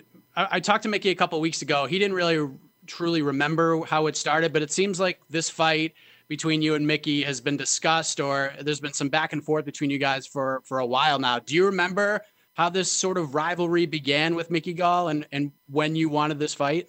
Yeah, y'all starting it right now, talking about we ever had a rivalry. He's a low key Mike Perry fan, remember? And then he wants to get where I am or something, or he wants to fight me until he signed that line. Then he changed his whole tone, didn't he? But um, he started calling me out. He thought it was a good fight for him. When he saw the cowboy armbar, well, his jujitsu's not as good as 36 year old cowboy Cerrone, who's been snapping the arms since the UFC began. So and then last thing for me, you know, you're a fighter's fighter. I'm sure you're excited to just get back in that cage on Saturday Saturday night and compete. And there's a lot said about the approach to this fight and some of the things you're doing. But one thing I have noticed about you, Mike, is that you're you are who you are. And I feel like despite all the you know quote unquote controversy and all of that, I, I feel like you're you're in a really good place right now. Like you're happy with where you're at right now. Is that accurate? Yeah, I'm happy with telling all you losers to go fuck yourselves. That makes me happy. And I might not necessarily be talking to you. If that offends you, you must be a loser. You must be going to fuck yourself because if it doesn't pertain to you, then shouldn't affect you, right? Nah, I, I, I feel okay, Mike. Thank you for the time, man. Good luck on Saturday. One of the things that you said that you wanted to do uh, around the time of that submission grappling match is sort of get back into this winning mindset and start to, you know, care to work hard, uh, care about the sport? Do you feel like you've found that place uh, as you're heading into this fight? Is is the training with the uh, or having the, the girlfriend corner you? Is that part of like not taking things so seriously and just sort of being you?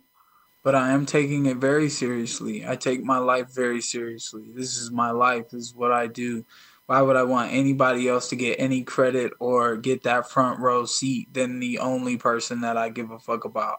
Like like I don't I don't really get it, bro. It's working out. It's to fight. It's by yourself all the time is what we do and I got one thing that I fight for. Which is what? Money? No, that's a nice addition. But no man, I fight to be to be who I am because who I am gets me the one thing that I fight for. It's my girl, bro. Have you given her any advice on how to corner you best? Sit there and enjoy the show. So she's not going to give you any like fighting advice. She's just going to sit there. Gets to the second round. No. Life is fighting advice. We fighting out here every day with this COVID shit and trying to deal with who's rich and who's poor and who's black and who's white.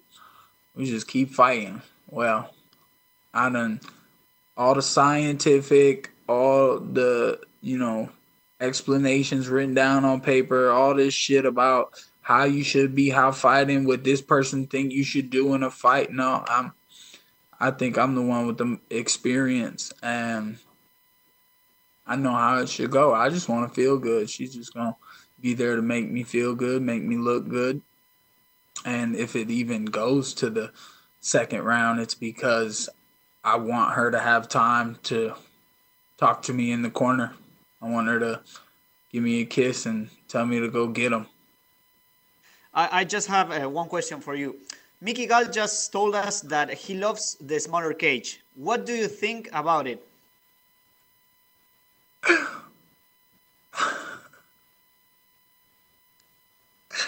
I just thought of something, bro. That shit was funny.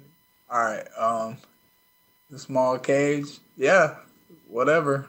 Like, uh, let's go, bud. I don't care how big it is. There's less room for him to run. He wants to tell himself he likes that in there with me. Okay, well, I'm just gonna stand there, and we'll see what happens. What What do you think uh, will happen?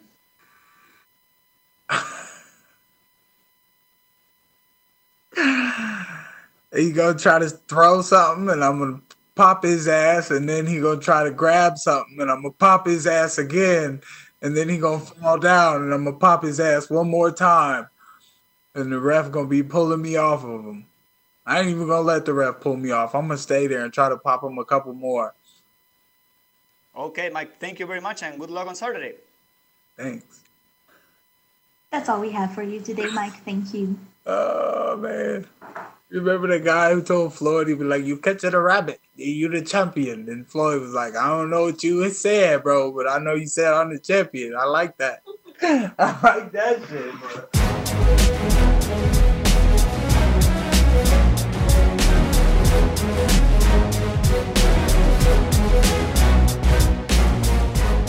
right, the one and only platinum Mike Perry. Cold coffee.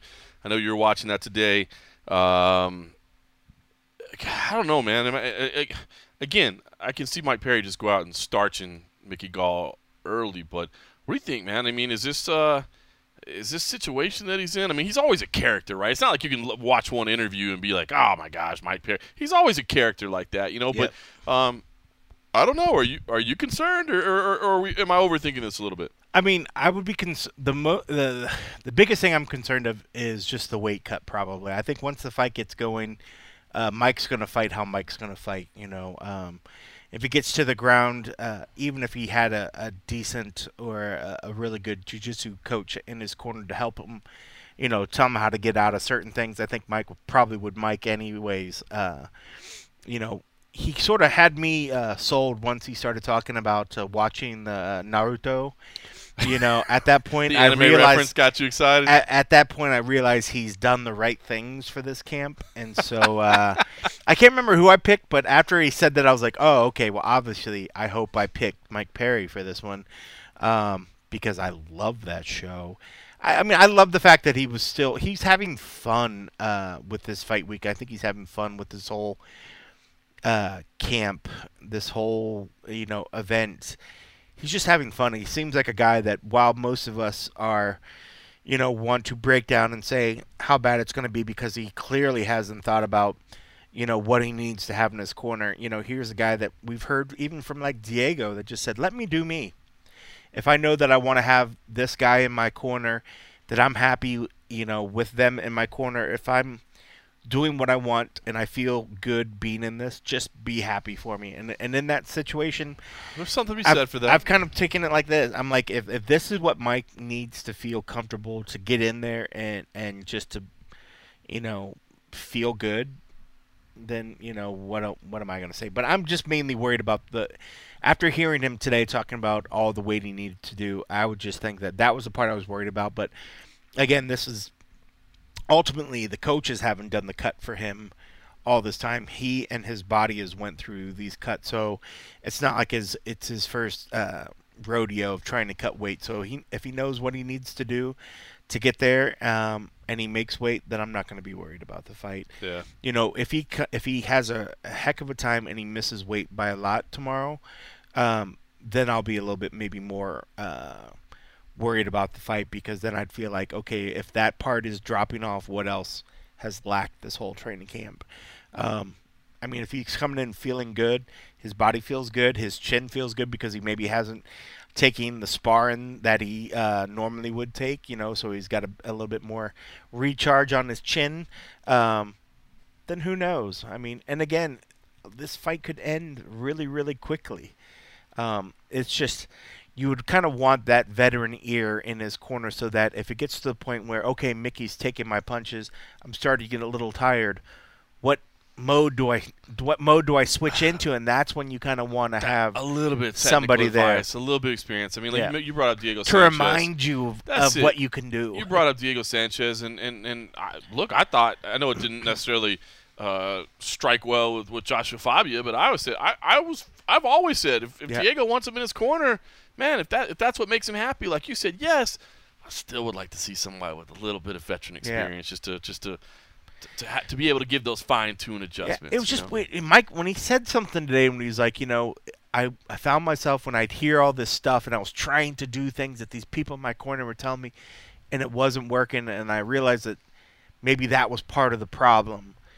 So in his mind, yeah, I'm overthinking it. I'm over. Yeah, I mean, and then if it means that I get rid of them to take that portion out of it, to get me out of my head, just to get me back to my primal self that that has worked for him for so long, then it's worth a shot. And if he goes in there and he just literally just dominates, they're all gonna be like, "Well, do you, Mike?" you know, you know, it's So just true. it's just the unfortunate side of that. If it doesn't, you know, he's gonna hear all these people uh, you know, say, "Oh, you could have did better if you did this, this, this." But at the end of the day, if it's him going home to him and his girlfriend, and he's happy with what he decided, and he was happy with that decision, he doesn't need to please anybody No, else. So at the end of the day, it doesn't matter what we all say if he loses. Oh, that's for damn sure. As long as he's happy and he's going in there and he's comfortable, because he he's jumping into a situation that could be absolutely frightening. And if this is what he needs to do to go in there with no fear and just to feel relaxed, Yeah, I definitely Good not. I definitely, uh, you know, to be clear, I'm not passing judgment on his decisions. Obviously, everybody's got to do what makes them. Again, we've talked. I mean, this. I think that's one of the main focuses we always talk about. What a, just a mentally difficult sport this is. So whatever makes him happy. But if I'm just breaking down X's and O's and how I would build a camp, and I, I just I'm wondering. I'm like, ah, are you going to get everything you need? Like I said, you know those. Um, you know, are you?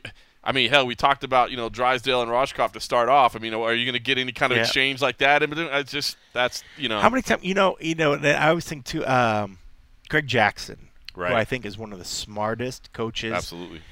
How many times have you seen when he goes in the corner?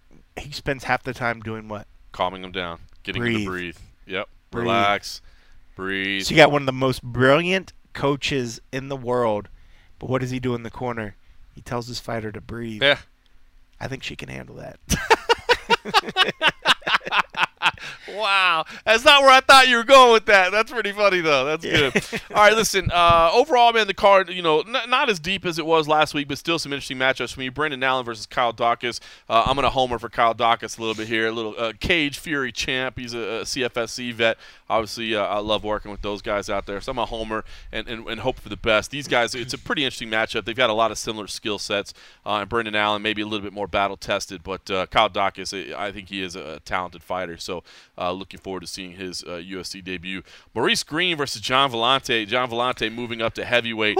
Man, uh, I'm interested to see how this works. John, by the way, if you want to watch his full media day interview, uh, virtual media day interview, it's on MMA Junkie's YouTube. Uh, John, as you would expect, who's one of the funniest guys you'll ever meet, is just so open and honest. Yeah. Like, why move up John's to heavyweight? He's like, yeah. "Ah, you know, kind of tough to train during this pandemic, and uh, you know.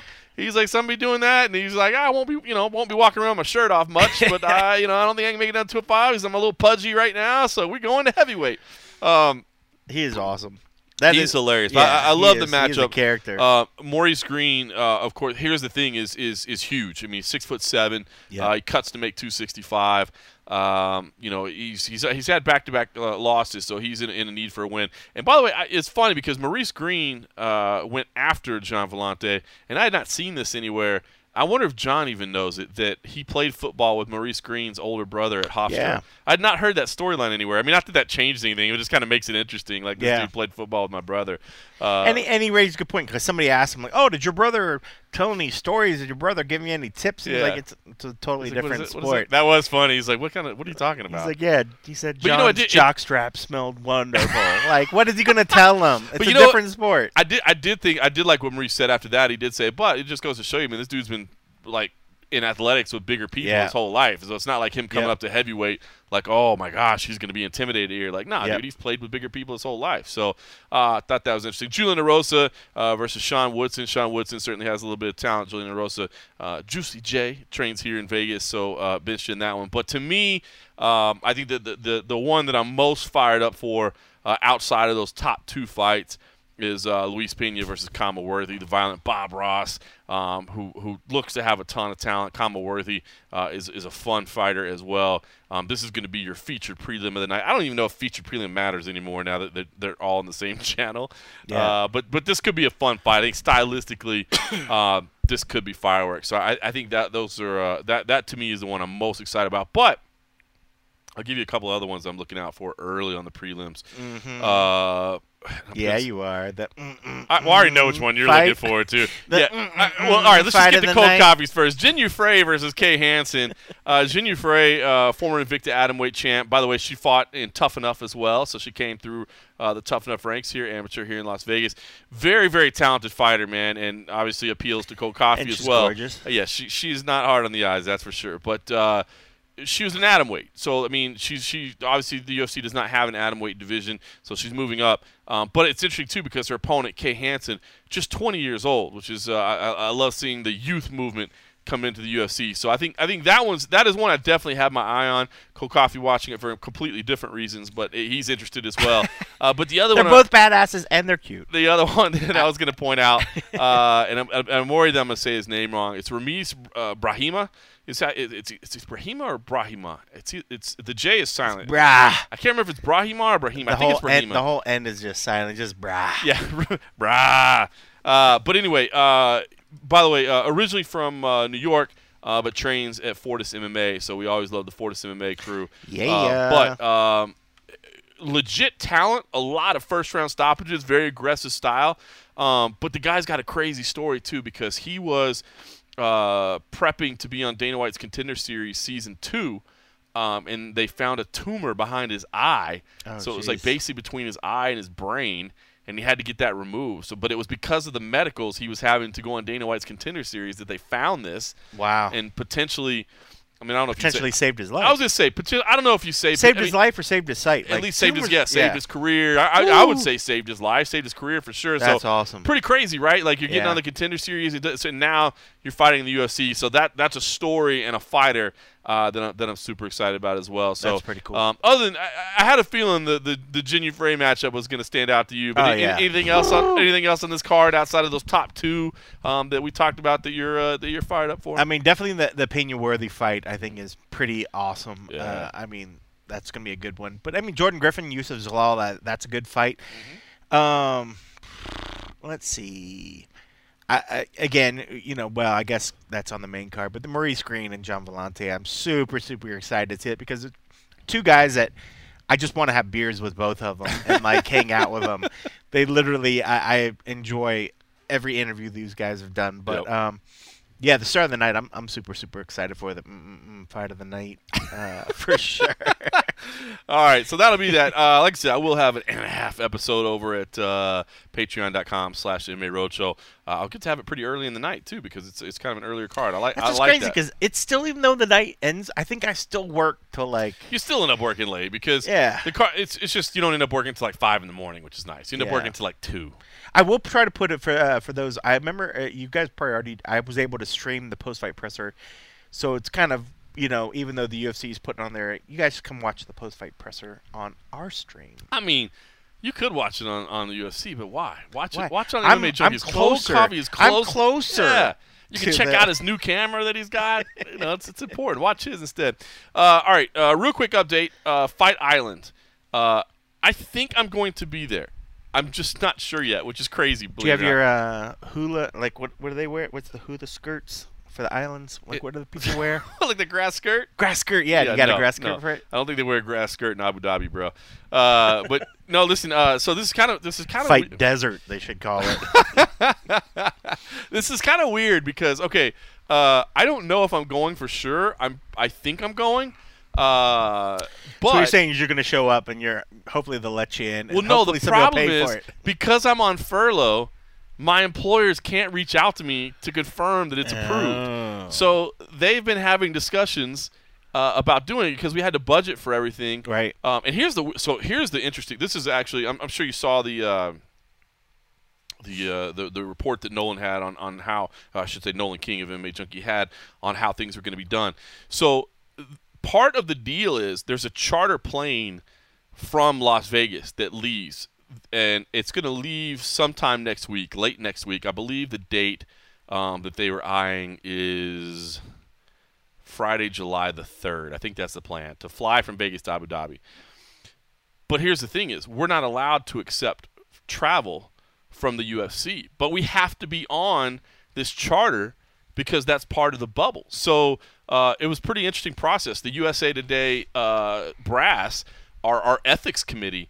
Um, had to meet on this and talk about how to handle it. So, uh, yeah. So my understanding is uh, we're working with the UFC to basically, even though they're you know just booking a plane to figure out like what would one ticket cost. You know what I mean? And pay for that. Yeah. And so that so that's that's that's basically the hurdle that had to get over is we have to figure out a way to do this in a way that we're not compromising our ethics in any way that like hey man just just jump on we got you you know what Yeah. I mean and uh, oh by That's the way I have no since we since we got you I you mind no writing this yeah uh, so anyway th- so they're working on that so I was waiting on confirmation from them but here's the thing is nobody can email me from our company Yeah. uh, because I'm on furlough and I'm not allowed to. So so it, so I think I'll be there. I think I'll know for sure on Sunday. Um, but just in case anybody was wondering about how that's going to work, uh, I think I'm going to be there. I have filled out a, uh, an, an application. Uh, I've been approved by the UFC. It's just about uh, USA Today, our parent company, uh, approving all the methods and, and uh, the budget and all those things, which I think is going to be done. Uh, but unfortunately, I can't say for sure now, which is a weird position. But I did uh, did want to update everybody. Um, and then the last thing that I wanted to, to talk about uh, was was obviously the most important. But I, I wanted to get The your fridge. Uh, well, the fridge. We talked about that right away. I mean, that was the lead. That was the lead. But I, I, I saved this for the last because I felt like it was important to get you to weigh in on this. Uh, but what do you think? I mean, this is changing time. I mean, we talked about COVID nineteen, right? We've talked about COVID nineteen. That's Okay. obviously been a huge impact. Um, the Black Lives Matter has obviously been another big thing in Yeah. our in our in our society right now, and, and man, it feels like societal change is being made. People are people are working uh, diligently to try to improve racial equality. Which, if you don't stand for racial equality, you're weird. We're all the same, dude. Yeah. Right? So stand for it. But you know, we're seeing a lot of these statues coming down and things that were Yeah. kind of like racist and and uh, you know people saying, "Hey, we don't want to glorify those anymore. Let's get rid of this." And then it came up. They, Flavortown? They want to rename Columbus, Ohio, Flavortown. In honor crazy- of Guy Fieri. Uh, I had, I had. You know what's funny is that I didn't realize that he was born there uh, because I always associate him with Vegas because he went, I know he went to school here, and then uh, Agent H is sort of uh, educated me a little bit on how he's moved around, even though he was born in Columbus, then moved out, to, I think, to California, and then came out here to Vegas for school or whatever, and, and then. You know what's interesting is you know we always call Columbus, uh, some of us call it C bus for short, and I was thinking like, well, I was like, does that mean I'd call Flavortown F Town? you know, it, it's it's uh it's definitely one of those things that you know it.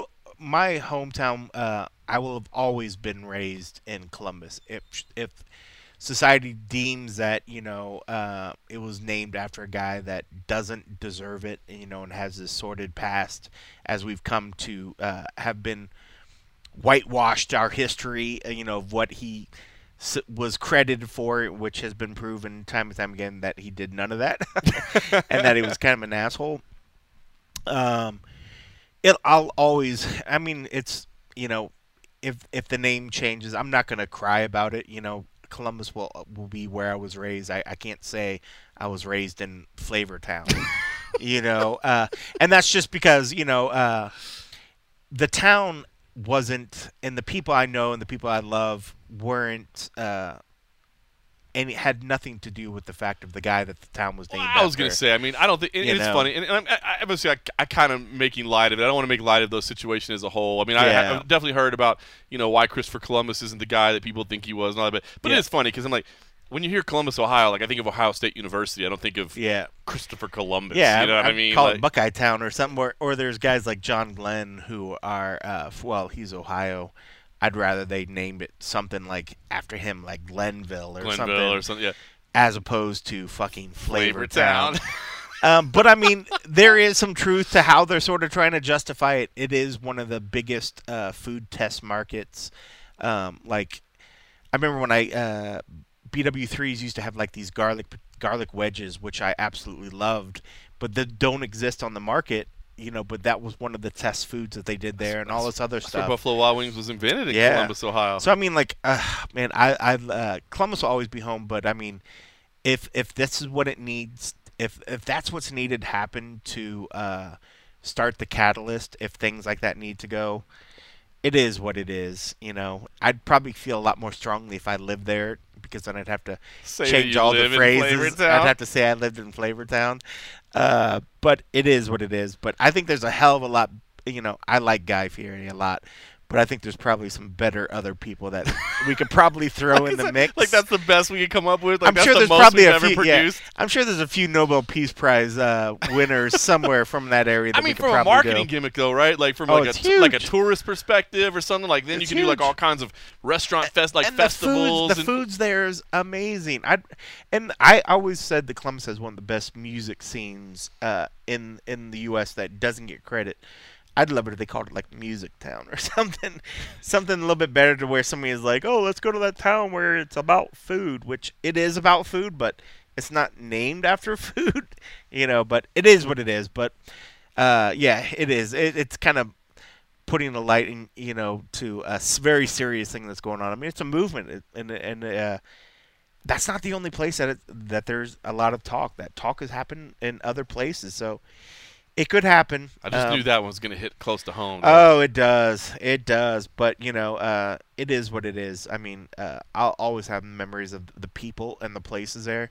And I guess when it all boils down to it, you can call it Flavor Town, and it'll still be home. Uh, I just have to rephrase all my cool phrases that we used to have. I do like F Town though. It just sounds kind of hard. F Town is hard, know? dog. It's still the six one four, dog. Regardless, it's the six one four. That's good. Now, listen, I had to bust chops on that. Not to make light of the Black Lives Matter movement. It is important. I think I will say this, man. I think uh, I'm, now that we're kind of past the looting stuff, which the, the looting stuff, Yeah. like that that bothered me a little bit because, as we said, you know, that's not really that's not really pushing for change. In the same way we're talking about Yep. fighters need to need to organize if they really want to make change. Looting doesn't necessarily make change. Yep. Uh, you know, but but these continued protests, continued discussion, Well, it's, uh, it's good, man. yep. Because I just again, as we we've said it before, and I don't, I don't never want to make this a political thing, um, but man, we've been fortunate to travel the world. And, uh, and hang out with, with fans of all colors, races, nationalities, and, Yeah. and we all love a sport and we all love drinking beer and we all have a good time. Like, dude, if, if, if you don't understand that at the end of the day, we're all the same people, man. Like Yeah. that, we all need to be. I, I just don't understand how. I, I, th- I saw somebody the other day that was just like, I mean, how can you be like, I think you know racial equality is important, and you go, Nah, not me. You know, like what? Yeah. Of course, we're all the same, man. We're all the same. So definitely don't want to make light of the movement as a whole, but uh, the flavor town aspect of it just made me crack up. Oh man, there is some good food there. But yeah, hopefully, hopefully the movement keeps going. Right now, it's in those changes, and I'll only say it for ten seconds, and I won't drag it on. Now that even though the protests have have calmed down a little bit, now it's a matter of the politicians and the people in power need to keep uh, keep that in their mind and keep moving forward, because no one wants to see people have to always take time out of their their life to have to go walk the streets and keep the in the forefront of everybody. If the media does their jobs and keeps it in the forefront, if the politicians keep it in front of the the people that are making the laws and the momentum's going forward, I would love if, if people were able to go back and earn their livings knowing that uh, they've passed the torch and that that movement has started. We've made and it clear what we expect. We need you to deliver from here. And then, you know, then hold the politicians, hold the people in power accountable. If the politicians don't ride this out and do something with it, replace them and get ones in there that will listen to the plight and will listen to the movement and move forward. But um, you know, Go vote, register and vote. yeah, I'm so proud of the people that that went out there and hit the streets and do whatever th- you know and do what they need to do. But I know they also need to make a living and need to take care of themselves and find time to eat and, and relax and decompress. So hopefully, these politicians and people that we, you know, pay all this money to and are supporting will do the jobs that they're supposed to do and, and listen to the people and do it so so that people can get back to normal lives. Dig it, man. All right. Well, pardon our brief uh, foray into politics. You start with a flavor town. I mean, you know, How you- dare you? It just gets heavy. It just gets heavy when you bring up Flavor Town. It does. All right, man. Kind of We'll- makes me hungry though. We'll turn it, but we'll turn it back to MMA. Uh, Taco obviously- Town. That's I'm having better. Oh, taco night. I'm taco down. Town. Taco Town's better. So much better. Sounds better. All right, listen, like I said, if you want to grab the uh, and a half episode, make sure you join us, patreon.com slash the MMA Roadshow. If not, we'll be back here next week, of course. Until then, let's just say thanks for listening.